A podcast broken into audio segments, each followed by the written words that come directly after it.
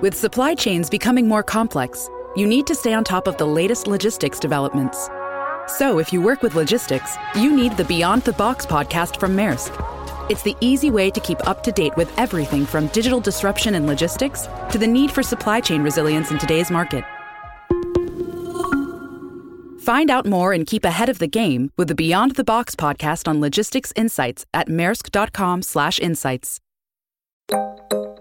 This isn't, I believe, a question of right versus left. It's right versus wrong. And this is so blatantly obvious that I feel a duty to express myself. This is just wrong, right? I mean, the level of discrimination and the antipathy with which we've largely non responded to this growing problem. There's been these touch points recently that have exacerbated it that I think it warrants speaking out, and, and I will be speaking out. Like, this is not an issue you can just sweep under the table or just support quietly. I'm Terry Kawaja. Welcome to Modern Minorities. This is the show about work and life, told through the lens of what makes each of us different. I'm Sharon Lee Thony, a Chinese American girl born and raised in New York City. And I'm Raman Sehgal, an Indian American boy who came from Alabama with a banjo on my knee. Through conversations with some really interesting people, we uncover the stories, perspectives, and often unspoken truths about how our guests uniquely experience the world. It doesn't matter where you're from, the color of your skin, or who you love. We're all minorities somehow, but we're no one's model minority. This is a show about all of you, for all of us.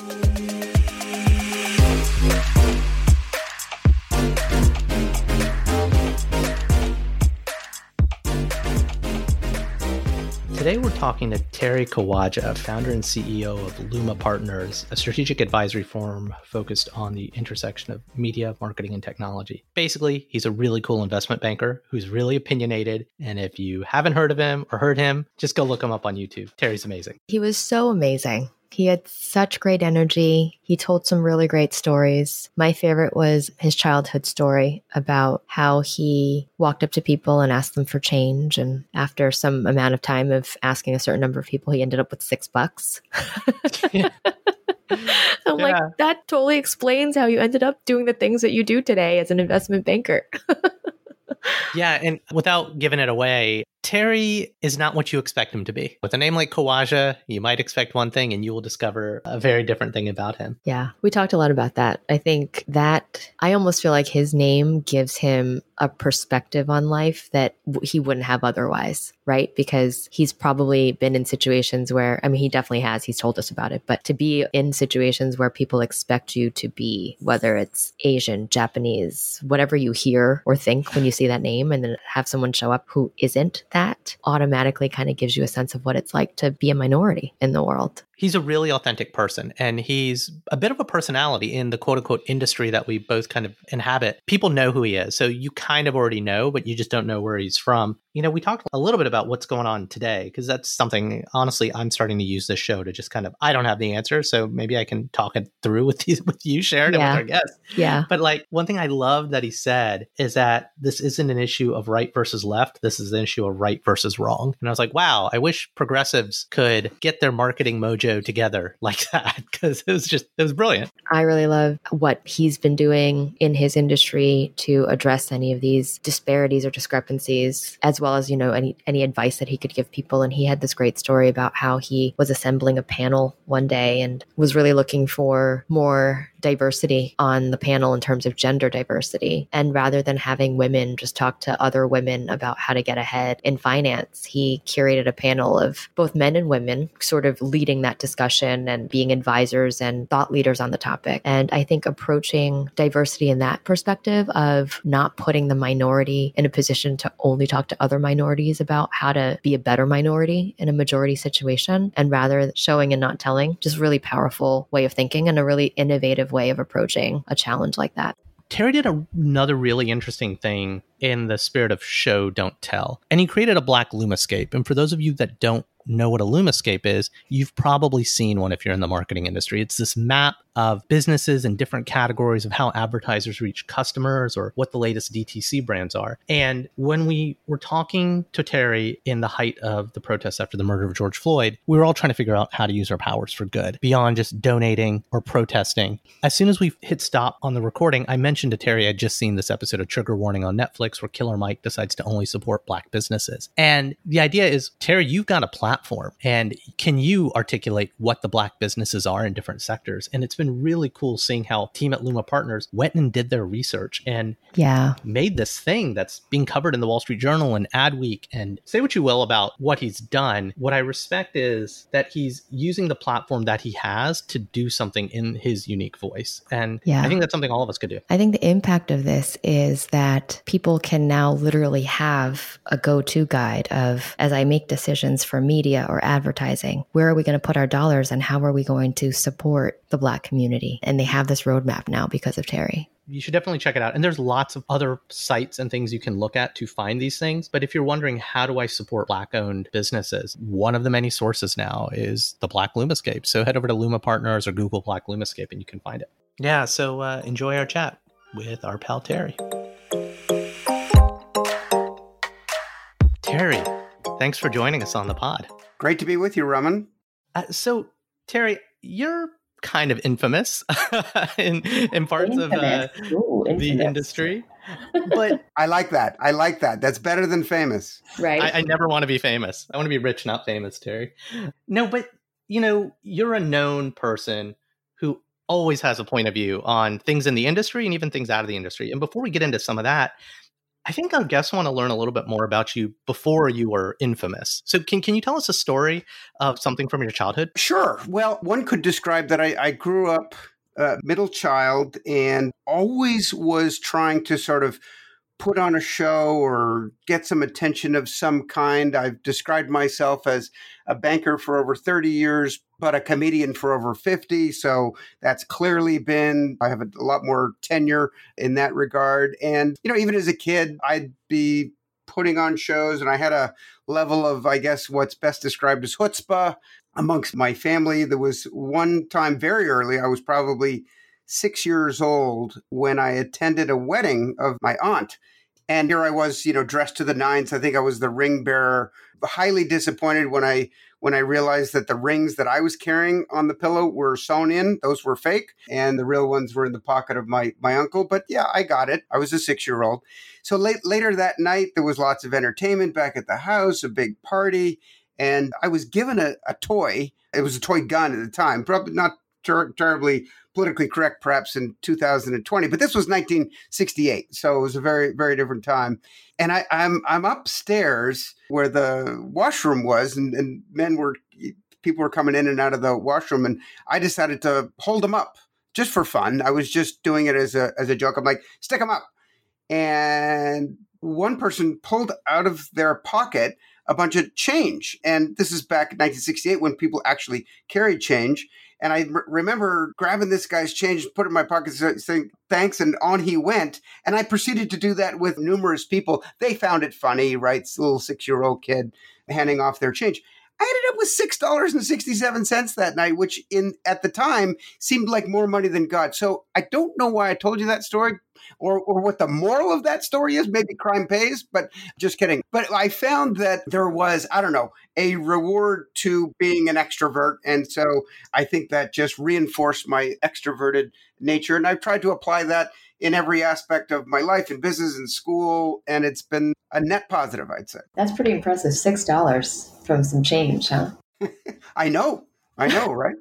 I, I, was I was persistent. I, I stayed at it, right? I I found success with the first one, so I kept going. Yeah, that probably paved the way to your to your investment profession. Now, I see. I, I, knew that was coming. Yeah, yeah. well, and, and I'll, I'll, own that. I'll own that. No, I just take initiative. Hopefully, not the part about uh, crime, but you know, look, enter, it's uh, entertainment factor, right? And I still apply that today. Like if I'm speaking at a conference you mentioned at the outset, Raman, about the fact that I, I have opinions, and I do because I believe I was basically born without a filter and, and, never acquired one. And and that can be tricky in business, can get you in trouble. But it, I think in the long run, it's a net positive because it just breeds authenticity and hopefully it's not an unfiltered opinion that's not too wacky and that hopefully you can you can add some value. But I have found that to be disarming and long term useful and valuable. Something I heard in my startup days,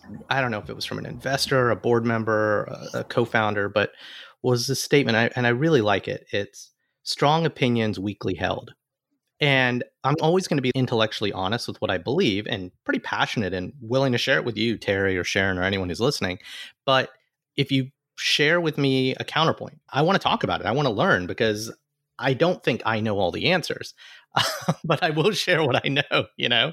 And it's always like that approach. And, and I, I completely subscribe to that perspective. Yes. So, Terry, I got to ask this is a question we like to ask all of our guests. And you got a funny name, Terry. So, where are you from? so, I was born in Quebec, Canada and grew up from age nine on in Toronto. So so between Quebec and and Toronto. So I'm Canadian, hundred percent. Oh man. I've now joined the club here in the US about about 10 or 11 years ago. So I'm I'm a dual citizen, but my heart is, you know, I'm Canadian at birth and and I think I could best describe my heart as being Canadian. And that by the way, the reason why you know that is when issues like whether it's gun control or more recently some of the strife that's happened here in the US, it just that just makes it patently clear where your sort of allegiance and not allegiances because I am allegiant to the United States, uh, my country that I chose to be a citizen of. I'm fervently patriotic, but on certain issues, I just feel like Canada gets it right more often than than not. And so my Canadian patriotism sort of tends to come to the fore. But yes, the name Kawaja is Lebanese. So if I trace my origins and ethnicities of, of my ancestors, I'm roughly speaking three quarters Scottish with grandparents were McDonald, McDonald, McCormick, and Khawaja. So I'm approximately three quarters Scottish, one quarter Lebanese, which I might add is just, I've, I've concluded is just about the right mix because it's enough that I don't have hair all down my back, but I don't get sunburned. I have this sort of olive hue to my skin, so I tan well in the sun. So there you go. And by the way, with a combination of Lebanese and Scottish, I was destined to be a banker because those two nationalities are well known for their sort of mid- middleman tendencies. Well, the first time I heard of you or I saw you speak at an event, I was like, oh, Japanese guy. And you've told me that that has happened many times because of your name. Yes, to the uninitiated, to everyone except Japanese, it sounds it sounds Japanese. People have expected a Japanese, but that used to be more so in the in the past. But I will tell you that it has created a sort of like a funny sort of situation where clearly one can tell, and this is with sort of pattern recognition after a number number of times, that there is this mismatch between the expectation of who I am based on my written last name and then when I show up in person, which I have found to be fascinating.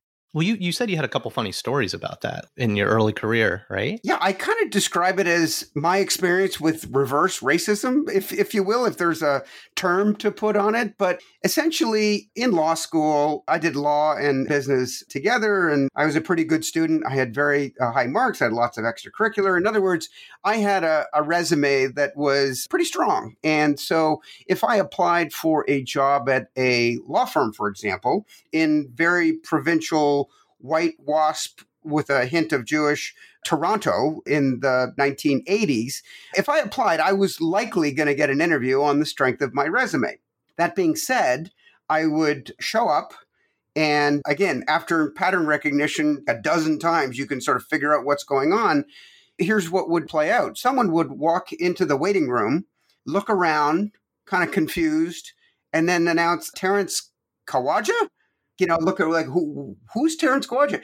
And then when a white, clean cut male in a suit and tie, properly dressed and everything, would stand up and say, That's me, they'd have a reaction. And everyone would have roughly the same reaction. And I again, pattern recognition after a while, I realized it was the look of relief. Here they were going Kawaja, like expecting, I don't know, what were they were expecting? A turban of some kind or because it is a, a popular Pakistani name and there's many Pakistanis in Canada. And so they would say Kawaja and I would say it up and they go, Oh, oh, you're Terence Kawaja. Well, welcome. Come on in. And, you know, the first few I didn't really recognize. And then after a while, you're like, hey, wait a second. I mean, I know you're not discriminating against me, but you were fully prepared to, or something like that. I don't know. There was a funny feeling about that disconnect. It's kind of the cards are on the table of what their expectations were, right? Yeah. Well, here's the thing it wasn't intentional. It was sure, yeah, yeah. Uh, it, it, was just a bias. natural and unconscious reaction, and sometimes it would be expressed like, "Oh," but just almost always you would see the the face change, right? The eyebrows raised, maybe a smile comes to their face. It was the undeniable look of relief. Yeah. yeah. I think we're all a little bit this is going to sound terrible, but I think everyone, no one is innocent. We are all a little bit racist and in current times that we live in, I think it's just kind of it's unconscious sometimes. And it's just the more you can be conscious of it, you, you can't correct something if you're not conscious of it. And yeah. I really wish there was a gradated sort of term for racist in the sense yeah, that it's loaded. You're like, right. W- when you see a horrific scene where a white supremacist is espousing the most vile hatred towards a minority, as we've seen, unfortunately, numerous times recently in this country, I mean, everyone looks at that and goes, wow, racist. Right, and yet right. The yeah. same word is used to describe sort of much more subtle, unconscious biases yeah. around race, which I mean, one of the things that I think we've we've gotten wrong in this country of late is it's either black or it's white, it's on or it's off. The dichotomy, we go to extremes. It's a spectrum. It's a spectrum. It's absolutely a spectrum. Yeah. I experienced that in the opposite way. So I took my husband's name when we got married, and so his last name is Thony. My maiden name is Lee. So when I was Sharon Lee my whole life, it was very obvious, right? You'd see the name on paper, I would show up as an as a Chinese American woman, totally same expectation. And now I've noticed the same thing. Like I'll meet people. So before everything went to video calls, I would talk to people on the phone as Sharon Thony. They would see my name on paper, Sharon Thony, and then I would show up in person. And it was the opposite of you, Terry. It was like, what? Thony as a last name probably doesn't, unless you're from the Caribbean, it's super obvious what that is. But otherwise, you sort of just assume it's maybe a white person, maybe it's something else, but you certainly don't expect an Asian person to show up with that last name. And um, it's just, it's like the complete opposite of that. So I do wonder, I mean, it's hard to know, but I wonder if there are opportunities that maybe not that you missed out on, but where like maybe you were looked over because you're. We, we all change our last name to Chad Hemingsworth the third. Right, exactly. We all get jobs. so I will tell you, I forgot about this, but that just brought it back. I've never mentioned this before. There was a period of time, I believe it was in the early 80s, when I contemplated changing my name. Really? Yes. And and again, I think a, a function of the time and place. Toronto was is a wonderful city now, very cosmopolitan, very international. Certainly wasn't the case in the 70s, dominated by the sort of the waspy sort of enclaves. It was very much a, a city run by a, a small group of people and very provincial. And I looked at the definition of Khawaja means master. So I was going to change my name to Terence Masters. And I, I found, I did some research on it, and it turns out many of the Khawajas that emigrated to the United States did just that. So there are many people named Masters that it's basically just the anglicized version of Khawaja. And they did so for just to, you know, stave off any potential prejudice or, or discrimination that may occur purely on the basis of their of their last name. I noticed something one of my last projects at P&G, I was doing a lot of work with China. And I'd done a lot of work with India as well. But in China, people take on an anglicized first name to work with you. And I'd be like, no, I w- really want to try to pronounce right. your name. Like, no, no, no, don't bother. My name is Wendy. And I'm like, no, no, no, what's your name? And they'd say something and I would struggle with it. But to me, the struggle was getting it right and learning, right, to yeah. pronounce the Chinese name. But I noticed that, and Sharon, I don't know if, if you've observed this with Chinese Chinese family members or Chinese American family members, but the changing of the first name or the anglicized first name that you give people. My, my uncle, even late uncle, his name was Baldev he worked at Georgia Tech and he changed his name to Dave. Like, Yeah. and, and we went to his funeral and everyone knew him as Dave, not as Yeah. Baldev. I just thought that was interesting. I did encounter that a lot growing up because I so many of my childhood friends were from Chinatown with originally born with phonetically spelled Chinese names and they would always change it to something completely it was like Tiffany or yeah, he's a good one, like Becky. Just kind of the most mainstream, I hate to say like white American type names. It wasn't even like your name would event like maybe it was originally like Xu Ming and then that becomes like Sheila. Like something that sounds the same it was complete it was always something very, very different from like a television show. So I definitely had a couple of friends like that. Yeah, I will. I will say that again. It's a function of the the time. But when I interviewed on Wall Street in New York, which was a departure, I hardly spent time in the in the U.S. But my view was, if I'm going to do mergers and acquisitions, why not do it on the global stage as opposed to the local stage? So I wanted to move to New York. My experience was that again in the late '80s, there was far greater racial diversity on Wall Street versus Bay Street. Bay Street is what we call the sort of the, the financial world, investment banking world of Canada. I think that's largely corrected itself now or caught up now, but it always amazed me that Wall Street took this very, at least as it related to certain uh, minority, very much more meritocratic approach to things whereby they said, hey man, if you can make money for the firm, I don't care what your last name is. I don't care what you look like. I want to understand more about your field. In tech, uh, in other fields, meritocracy does exist, but at the same time, representation is an issue. What is it like on Wall Street? I mean, yes, it is. If you can make money for the firm, I don't care where you're from, but typically, don't you hire out of certain schools that have certain representations? Like, what are what are the issues in in the investment banking field? Yeah, I think we've seen a migration, right? The in, investment banks have, at least historically, and I, I've run my own firm for 10 years. So uh, do you call that Wall Street? It's hardly. I mean, but I did work at Salomon Brothers, which became Salomon Smith Barney and Citigroup. So a major Wall Street firm for 12 years. And they largely recruit on the Ivy Leagues and the very sort of exclusive campuses. So I think you you tend to get a you're going to get a certain demographic associated there. That said, and I think the consideration set has migrated. I mean, historically, you wanted people. We always noted in our in our class that you would have a range of people from sort of rich kids, of, of and in particular from foreign nations. So the daughter of the head of you know a major bank in Spain, I remember was in our our associate class. You had a number of those type of folks because their family ties made it such that they actually could deliver more for the firm because of their connections. But that's a sort of like a dying aspect of, of it. Frequently, what you'll see now, in particular amongst the more junior, the analyst and, and, and associate ranks, is you'll see a tremendous percentage. In fact, I don't know. I think it's flipped. I think I think the minority is now the majority where they're hiring. It's a combination of Asian and Indian, basically anybody with the highest marks out of, out of these these top schools. I look back at my business school in Canada, and it is now a majority minority because because of the purely meritocratic mark system. I mean, there, it doesn't matter in Canada. You can't contribute to a university or hardly. So it's not as though you can buy your kid an entry point into a school. They're just taking the people with the best marks, and and the people with the best marks increasingly are minorities. And we've seen that translate into into Wall Street. So I don't know about the senior ranks, but I know in the junior ranks that they're absolutely hiring a tremendous number of minorities. I don't know how well that translates to African American. Yeah. Can I guys can I tell you guys a funny story? So when I started business school, it was orientation and we were all lined up to probably get paperwork or something like that. And I looked at the long line of people and I think we were we were in alphabetical order.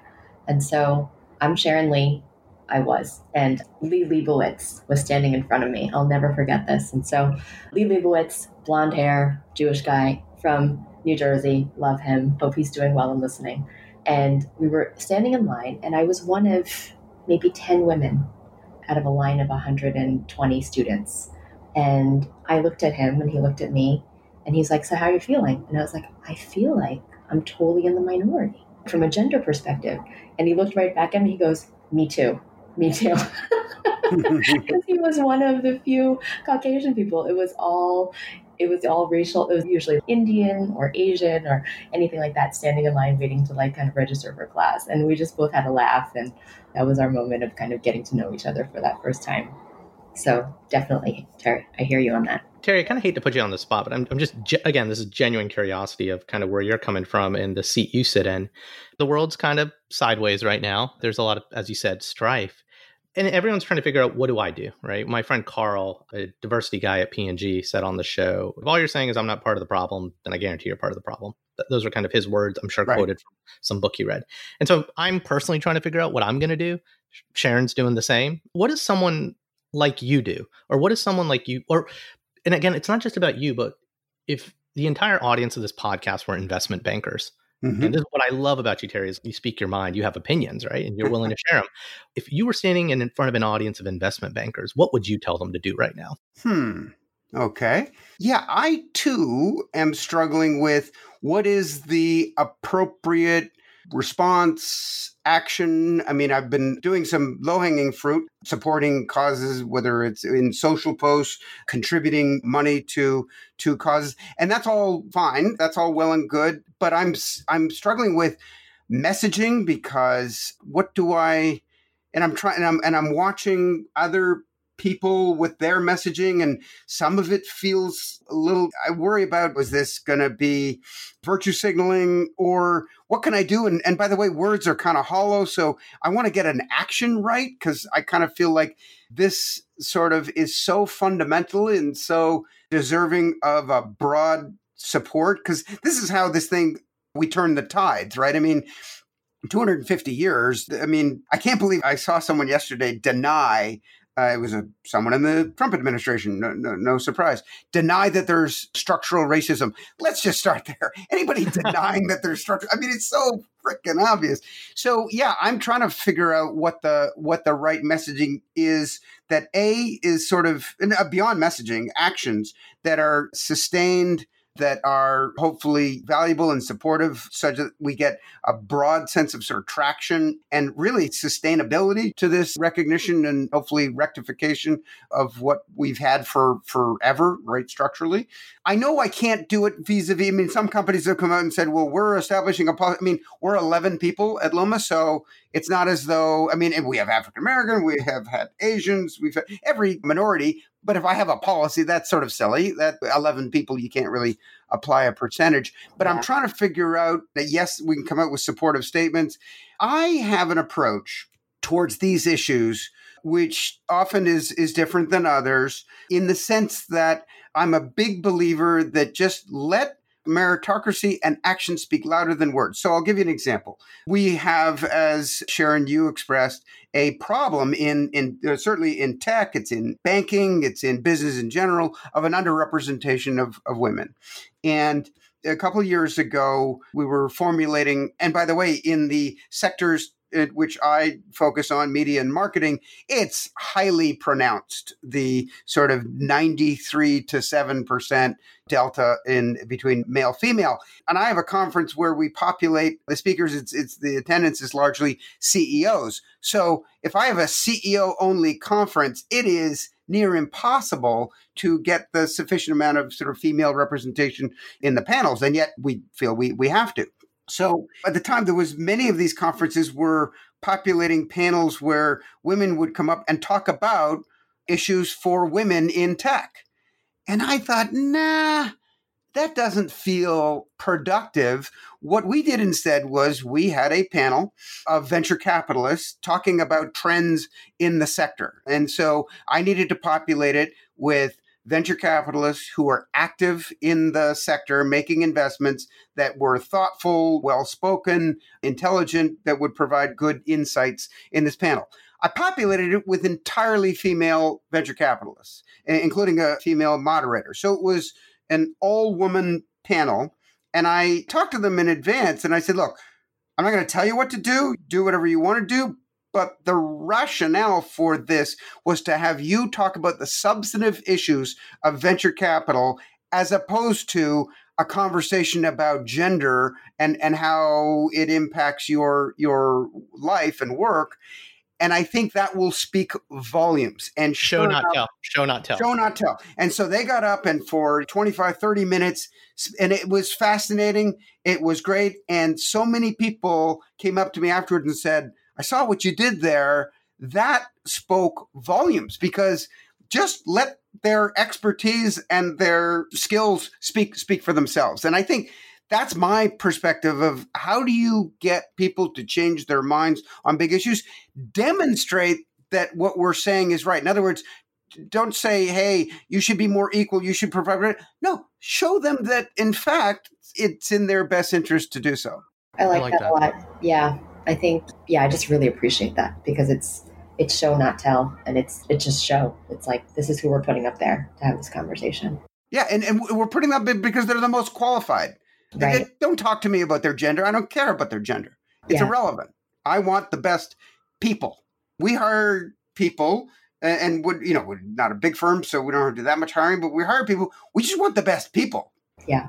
I could care less what they look like so let's go back a little bit. I'm just curious to know how you got to where you were. You started off being able to hustle change out of people's pockets at a young age.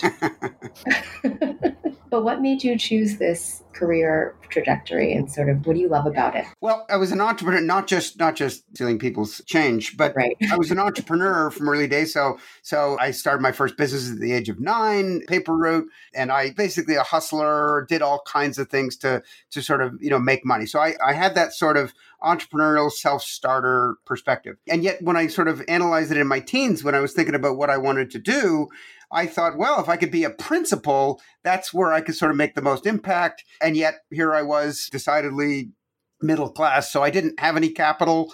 I didn't have any sort of network, rich kid network to rely on or anything like that. And so I said, well, if I can't start as a principal, how do I get there the fastest? Because the notions of sort of, you know, joining someone as a low level manager and working my way up such that in whatever 20 years I have a white picket fence and live in the suburbs and be a vice president. I just, that wasn't going to work for me either. I'm too impatient. And so I concluded that investment banking would give me sort of access to senior people at companies working on important issues. And basically, it was the profession that I felt I could do because I, I, love math and very interested in finance, and yet would sort of have the steepest learning curve. And so I did that for for some period of time. I spent one year as a CFO of a company. I took them public in the year 2000, sort of interesting timing, but ultimately came back to banking because I was doing banking at a big firm and I felt like I was kind of running my my learning curve was waning and I can't stand that feeling. And then just the big bank bureaucracy just sort of got to me. But I, I ended up going back to banking albeit in a different context with smaller firms far more entrepreneurial and ultimately 10 years ago launching Luma as almost a way to marry all my you know passions and interests right? My inherent sort of entrepreneurial streak was satisfied by launching and, and, running my own firm and yet I, I love what i do in terms of intermediating deals because it involves so many aspects that i, I like from from finance to psychology to storytelling. When i'm trying to intermediate a deal where i want a buyer to pay a large price for a technology I believe is appropriate for them, there is a lot of sector knowledge and then applying a narrative to it in order to conclude your your business properly. So that was yet another aspect that I felt like I could uh, bring to play. And then finally the the comedy. I mean, I was kind of stifled at bigger firms in terms of how much I could bring that into my day job. But at Luma, I can put out a parody video and, and that can be, you know, supportive of the uh, marketing efforts with no one, no one to say no to me. So I don't know. You're the only guy who's mastered effectively putting sound effects in PowerPoint. So I will give you that. so amazing. So Terry, you said something kind of earlier on in your story that I, it actually kind of struck me. So you said something along the lines of how you knew that you didn't want to start off at a company working at the low level and then getting promoted to manager and working your way up in that way. You kind of you knew that you wanted to start at the top. And as somebody who's a child of immigrant parents that is mind-blowing to me because a lot of what i was kind of taught growing up was literally that it was go to a good school get really good grades get hired by a bigger company start at the bottom and work your way to the top so, what do you think it was about your childhood maybe it was what your parents were doing professionally or just anything that you kind of gleaned from your childhood that gave you that point of view. So, just a point of clarification my dad's side, it was my great grandfather that came over in 1896, and on my mother's side, and it ranging from the late 1600s through the late 1700s. So, it's like it's multiple generations in. But I will tell you that this notion of sort of the impatience aspect of it, not wanting to sort of gradually work my way up. I think was in part what I observed from from my my father's career. My my dad was a super smart kid who was head of the household from age 12 on, is died rather young. And so he had to support the family and go to school, got top marks, engineer, Harvard Business School, and then had a, had a career in business, but but a career where, if I could be honest, probably sub-optimized what he could have done. He was really good at his day job. He just wasn't really good at necessarily at his own sort of career management and promotion. So his sort of career started fine, but then sort of ended sort of on a on a whimper. And I sort of looked at that and said, wait, no, I don't I don't want that. I don't want that. I'd rather have a higher risk factor to sort of go big earlier. And and look, I don't think I ever thought I wanted to start at the top, but certainly start at a level that would accelerate me to sort of doing the things that I felt I, I wanted to do so, sooner rather than later. I just didn't have wasn't born with a big attention span and and I I never acquired one. Got it. Thank you. So Terry, I keep coming back to this because I'm just confused, and that's why I'm talking. I'm literally using this podcast to just talk to people who I think are doing interesting things and sometimes smarter than me in different things. Look, you've said it, I've said it, we all kind of believe it. Like the, the leaders that we have right now aren't leading very well, or they're or they're telegraphing some of the wrong behaviors and decisions. And I see you as a leader in the field. While your firm isn't the biggest, it makes really good, interesting, salient points that convinces people. So, as someone who's good at convincing people and, and storytelling, if you had an audience with some of our leaders right now, mm-hmm. how would you how would you convince them to try something different or to, to show them that there is an issue. How do you put the Terry charm on our leaders? Because I, I want to know because I want to do that right now. Yeah, I hear you. We're we're in desperate need of sort of like a, a better perspective from the top. Hopefully, November third can't come soon enough, and and that brings about some improvement.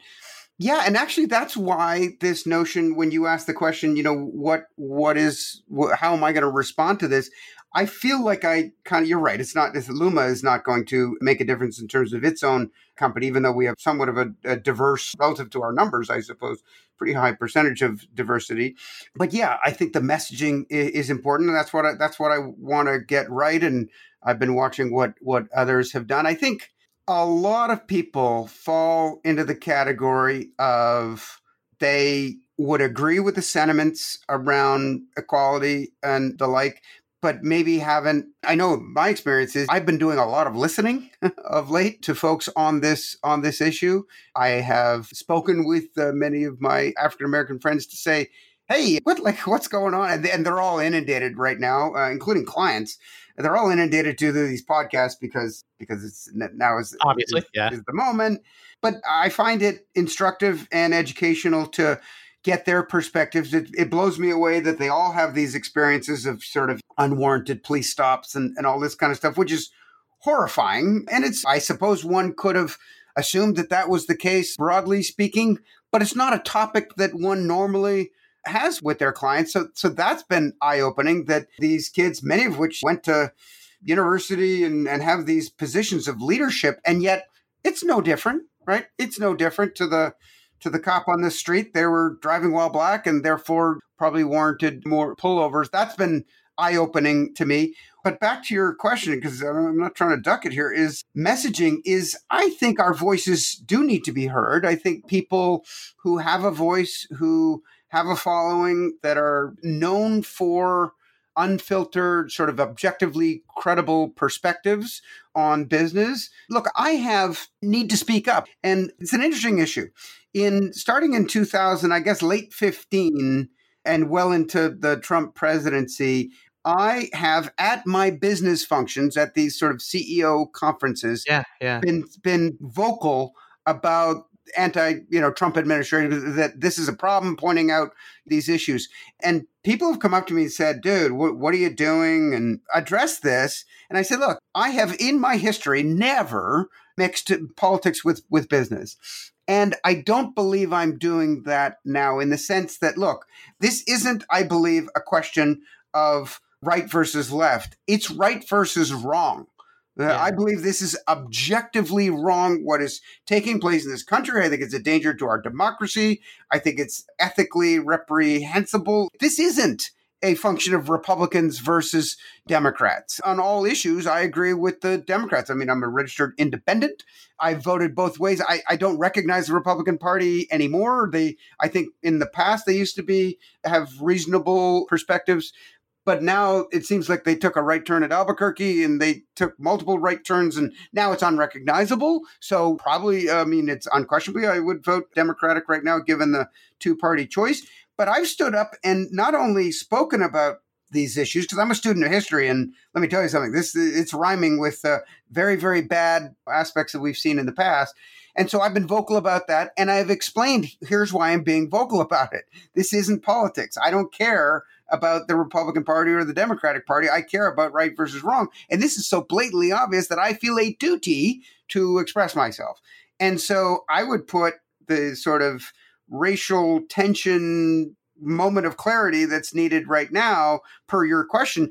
I put this in the same camp. This is just wrong, right? I mean, the level of discrimination and the antipathy with which we've largely sort of non responded to this growing problem, or it's been a consistent problem, but there's been these touch points recently that have exacerbated it that I think it warrants speaking out, and and I will be speaking out. Like this is not an issue you can just sweep under the table or just support quietly. I believe one does have to say something. I still struggle with trying to figure out what that is, and often that's a function of timing. So if you come out in the week of the protests I mean, I have come out and on social media and and supported the protest, supported the the whole Black Lives Matter issue, but you don't want to seem rote. You don't want to seem yeah, like you're yeah. virtue signaling. So I'm actually thinking I'm not worried about coming out immediately with a message. I am want to make sure I get it right and that it's sustainable and that it makes an impact.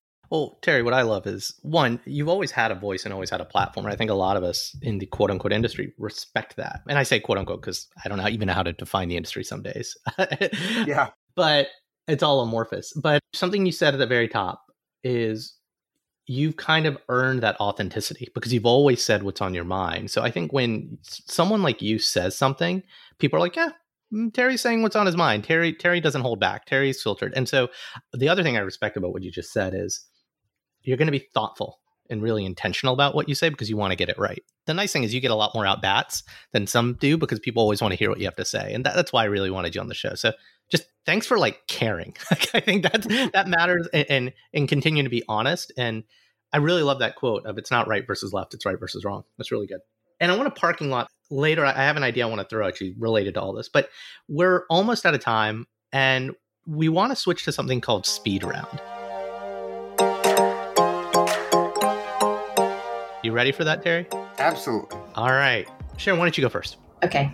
What's one thing about you that nobody expects? I have a tendency to tear up watching movies on airplanes. I don't know what it is about flying, about altitude, but I'm way more emotional watching movies on airplanes. I think it's a function of context. I'm flying back from, usually I'll watch them on the way back from the West Coast after the meeting. So I'm a little bit letting off steam, but there's something about altitude. It's sort of oddly not embarrassing, but it's just kind of funny. I sit there going to tear up. I'm like, really? Really? This never happens when I'm watching a movie at home. I have a funny story about that, Terry. So when my daughter was born, she's four now, but like when she was born, I took a few months off from the startup world. And when I was starting to kind of enter back in, I got an interview with a really big, hot, I won't say their name, tech company out west. I did all the interviews in New York. They're like, you got to come out to New York. So I did the whole 24 hour red eye thing and I just felt so guilty because my, my baby girl's at home and I watched The Departed on the flight, and I am bawling. Not to ruin the movie, but when something happens to Leo's kid, I'm like, I abandoned my kid. What am I doing? so I hear I'm crying on planes, and that's that's a related question to the next one. Can you recommend a book or a movie with characters that you really relate to? Well, let's see. The depictions of Wall Street, I've always cringed at every movie that comes out about Wall Street, in particular about investment bankers, gets it wrong, right? For first of all, most movies don't actually depict the job of an investment banker; they depict the job of a trader or a broker. So the famous movies, Wall Street, and uh, all these, that no one has, very few movies have ever actually captured in a realistic fashion what an investment banker does. The one that has, oddly, is a Working Girl it's a comedy, right? And Harrison Ford plays not only an investment banker, but an investment banker pursuing a deal in the media space, a radio broadcast merger, which I did a lot of in the 90s. And in that movie, that's actually the movie that accurately depicts sort of what an investment banker does, pretty much. Whereas Wolf of Wall Street, all these other ones, I'm like, no, no, no. None of them get it right. None of them accurately portray it. So there you go. Working Girl. That's great. I love that movie. What's your favorite mom dish? Uh, lasagna. My mom is a great cook, but she made a lasagna growing up that was epically world famous. She would she would send me back to New York. She would bake up a bunch of trays even after I moved out of the house and and uh, package them all up and freeze them and I would bring those to New York. Hilarious when you're coming into immigration and you have that form that you have to check off saying, Are you bringing in food and all this kind of stuff? And here I am. I've got a whole suitcase that's basically, if they x rayed it, they would have thought these were packages of cocaine or something, but it was frozen, frozen lasagna from mom. Oh, I love it. What's your least favorite food, Terry? You know, I kind of like a lot of foods, and my palate has gotten much healthier after getting married because my wife is a nutrition expert and has improved my. But let's see. Well, tofu. I mean, it's basically it's basically tasteless. Yeah, it's like jelly. Yeah, I'm with you there, man. Who is someone out there that you'd want to interview on a podcast? Barack Obama. Let's see. If I had to pick top three, Christopher Hitchens, if I could, if I could bring him back, because that's who I miss right now with what we're going through. I want Christopher Hitchens' take. I don't didn't always agree with it, but man, was that's a some one amazing noggin that he's got there, and he's contrarian, and the way he thinks about things and process them in a very sort of orthogonal way. I always found fascinating. I have gone back and watched every single YouTube interview with Christopher and and read his books. I wish I could I wish he was here today to talk to him about what's going on in America. I think it would be fascinating. Yeah, I'd love if you could offline send me what your favorite YouTube video is. I'd like to put in the show notes because I don't know enough about him uh, other than a few quotes that I've seen here and there. Yep. Last question, Terry.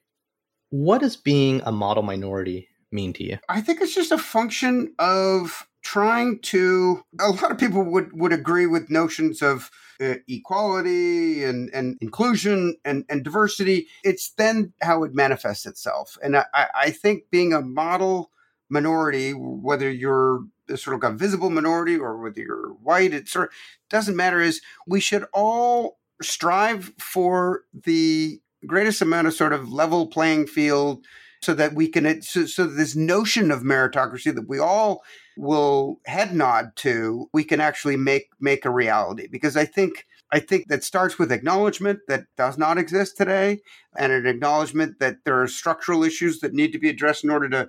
But but wouldn't it be great if we could have a world where it was purely meritocratic, where the best would rise regardless of all aspects, where it doesn't matter. And I think being a model minority is someone who helps strive to make that happen. That's great, Terry. This has been just a lot of fun. I've, I've always been a fan of yours, and I love just getting into it on, frankly, a topic that isn't an industry one, right? It's it's something that's kind of permeating through everything. So just thanks for being honest and just on this podcast, but also just continue to be honest and sharing your voice outside. I really appreciate it, man. Thank you so much. Well, great to be with you both, Raman and Sharon.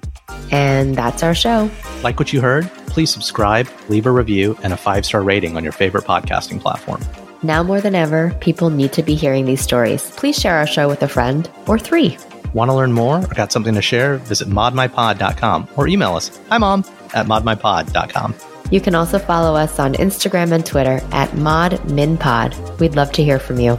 Now, here's a preview of our next episode. White people realizing that black people experience racism on a daily basis. Oh my God, like me having to realize how much I have swallowed and pushed down. I can't just do that anymore because it has taken such a toll on my health, mentally and physically. I used to just have to be perfect. I give myself no leeway ever. I've had so many sicknesses from stress and running myself into the ground and not thinking that I was good enough or pretty enough, all the not enoughs. And now I'm finally at a place where I'm like, you're good enough. It's a daily practice still, but yeah. That's it for now. I've been Raman Sehgal. And I'm still Sharon Lee Thony. Remember, we're all modern minorities out there. We'll talk to you soon.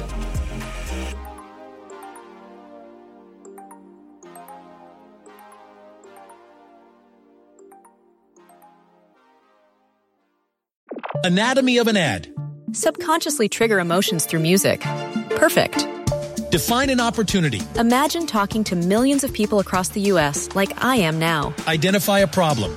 Creating an audio ad is time consuming. Offer a solution. Utilize cutting edge AI. Imagine creating all that in under 30 seconds. Well, we did to create this ad. To learn more about AI in the audio industry, download the white paper from audiostack.ai